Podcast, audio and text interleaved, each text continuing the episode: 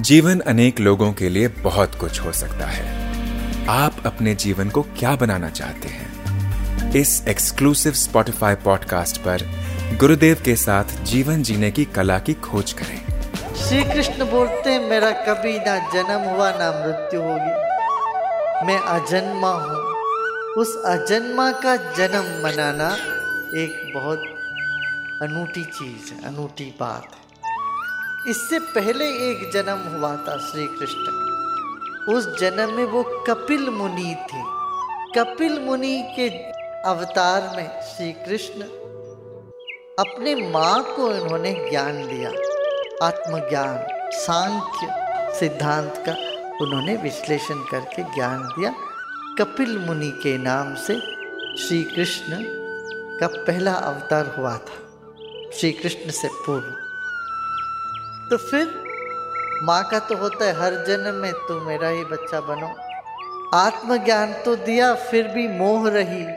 तो उसी माता से फिर यशोदा मैया के रूप में वही माता आई, फिर दोबारा कृष्ण जन्म लिए।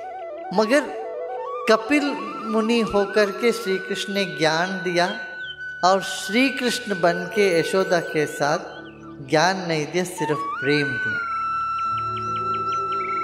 तो एक जन्म में सिर्फ़ ज्ञान की बात कहते रहे, फिर दूसरे जन्म में यशोदा को कहा ज्ञान दिया श्री कृष्ण ने? ज्ञानवान की बात नहीं करी यशोदा से, शरारत करी। तो आज तो शरारत करने का दिन है। ज्ञान, प्रेम और शरारत तीनों एकत्रित हो जाए, तब वो श्री कृष्ण का जन्म माना जा सकता। है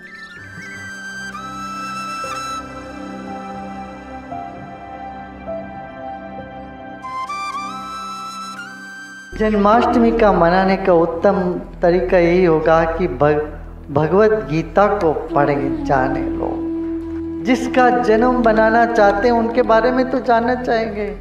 भगवान श्री कृष्ण ने बताया है गीता में ये कहा है जो जो यदि तुम मुझको देखना चाहते हो जो जो श्रेष्ठ है उस सब में मैं तुमको दिख जाऊँगा।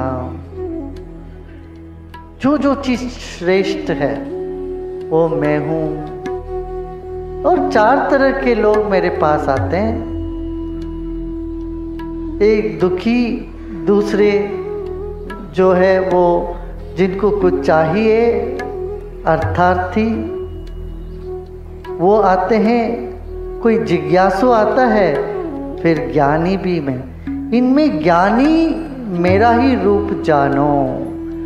आत्मज्ञानी और मुझमें कोई भेद नहीं है ताकि एक क्षण के लिए भी आत्मज्ञानी से मैं दूर नहीं हूँ, वो मुझसे दूर नहीं है।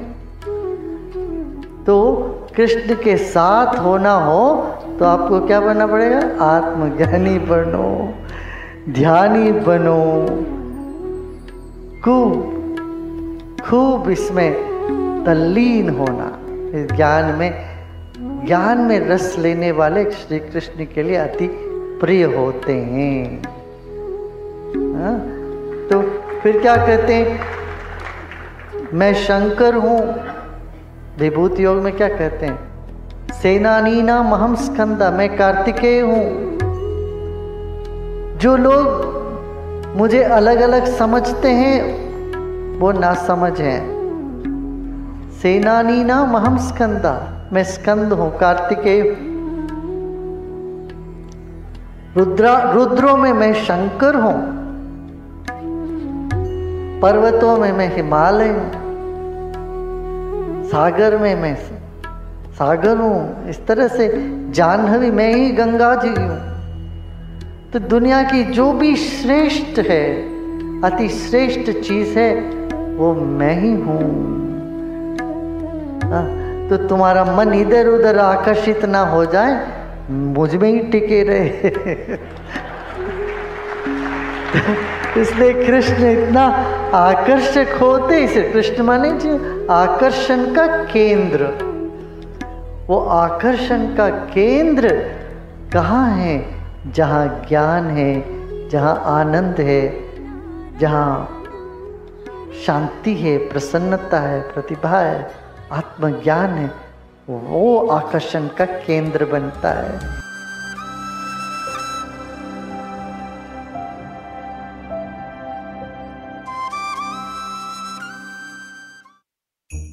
जब भी किसी महिला को प्रसव वेदना शुरू होती है, गधे को महसूस होता है। गधे बड़ा संवेदनशील है इस मामले में। तो बच्चा पैदा होने से पहले वहाँ आसपास में कोई गधा होता तो वो गधा ज़ोर से चिल्लाए की आवाज़ करता जब भी देवकी की प्रसव वेदना होती रही तो कंस के दरबार में गधा ज़ोर से बोलता। था तो फिर कंस को पता चल गया कि अभी इसका बच्चा पैदा हो गया, आके उस सातों बच्चों को उन्होंने कर दिया ताकि उनको पता चल गया गधे की आवाज़ से। बच्चा पैदा हो रहा है। तो वसुदेव ने एक बार गधे को हाथ जोड़ के प्रार्थना करी। इस बार देवकी जब जन्म देगी बच्चे को तो गधे महाराज, आप बिल्कुल आवाज़ नहीं कर रही है, चुप रही है वसुदेव के विनंती को गधे ने मान ली और चुप रहा, पता नहीं चला। जब श्री कृष्ण का जन्म हुआ। हंस नहीं आया उस वक्त। गदा तो बोला ही नहीं पहरेदार सब सो गए।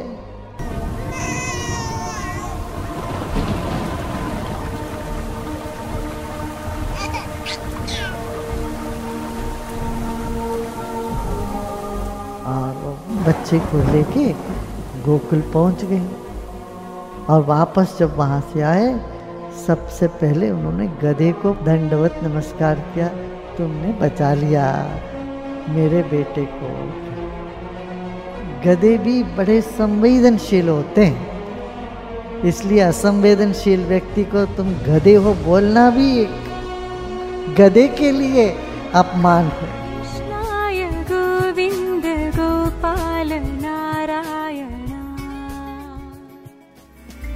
आशा है आपको ये एपिसोड पसंद आया होगा।